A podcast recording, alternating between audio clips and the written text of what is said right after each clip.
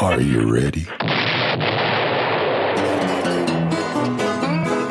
Welcome to Radio Grognard King Size, the OSR podcast with more stuff, with your host, Glenn Hallstrom. Hi, folks. Old man Grognard here. Hope you're all doing well. It's a nice day. Today I'm going to talk about making the characters, and by extension the players, feel appreciated and they're getting somewhere. We'll talk about that after this.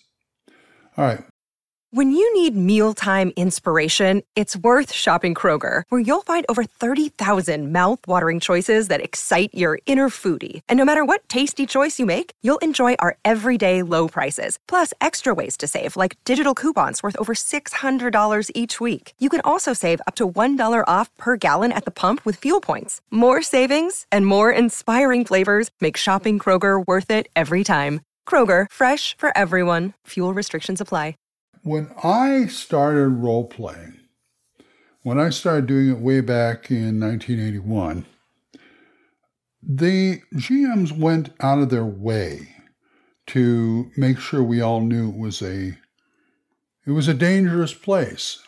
I didn't think we needed much reminding of that after we had a few TPKs, but that's you know that's the way they always say that you know GM should Remind them that it's a dangerous place and there's, it's always okay to run away. Okay, fine. Do that, but I would rather find other ways to do it. Or rather to, because, because that, let, me, let me back up on this.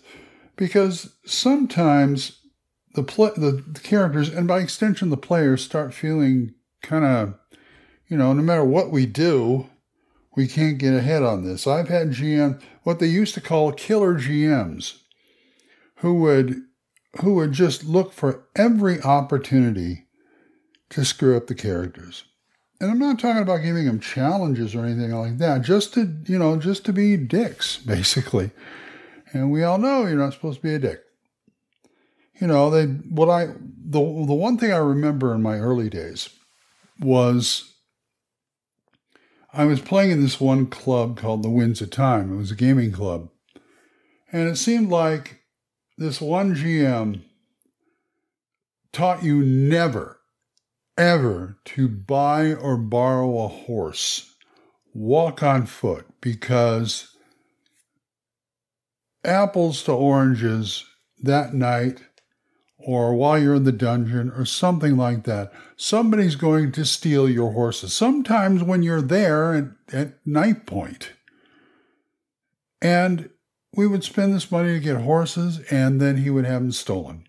Oh, well, it's a, a dangerous world. No kidding. I mean, come on, really? I mean, that still haunts me a bit as a player to this day. You know, we're we're riding we're riding to our destination. We got to stop for the night. What do you bet we're going to be walking to the rest of the way?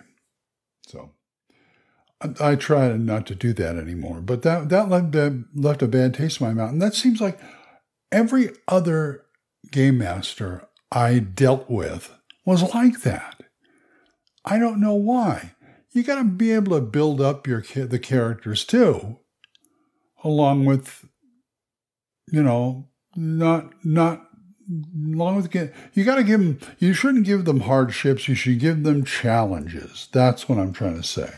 There's going to be a problem they're going to have to fix, but I'm not going to kick them all to down. They're down either. Although I've seen some people do that. That's not good. Kind of crazy, really. But what are you going to do? I mean, I had a feeling Gary was like that once in a while, too. I mean, why else would he make monsters to solve a specific problem that the player that the characters keep doing? You know what I'm saying? I think you do. But when I'm running a game, you know, I've got to be a neutral arbiter. And these kind of guys are not neutral. They are kind of sadistic. And I don't really approve of that kind of play. Now, my friend Matt, he runs a tough world. He subscribes to the Tim Kask method of running a GM, running a, a D&D game. Very tough, very unforgiving. You know, he's going to pose problems with us, like how to get healing potions, you know, minor stuff and major stuff. But at the same time, I don't see him as sadistic. Now, he may tell me different, but I just don't see it because I think he gives us a fair chance of doing what we're going to do. If we come up with something interesting to do, he'll try and let us do it. Another another type of GM I never liked was no matter what you're doing, climbing a wall or jumping from one one part of the chasm to the other or something like that. Even the most trivial things like climbing up a rope. He'll make you do rolls and rolls and rolls. Now sometimes this is appropriate. You know, if you got something that's almost, you know, hardly hardly easy, it's hard to do. So you know, okay, you'd have more than one roll, but you don't have to do it for every single step. Come on. Another trick I like to use is to build up the characters. Now, what I mean by that is make them make them feel smart.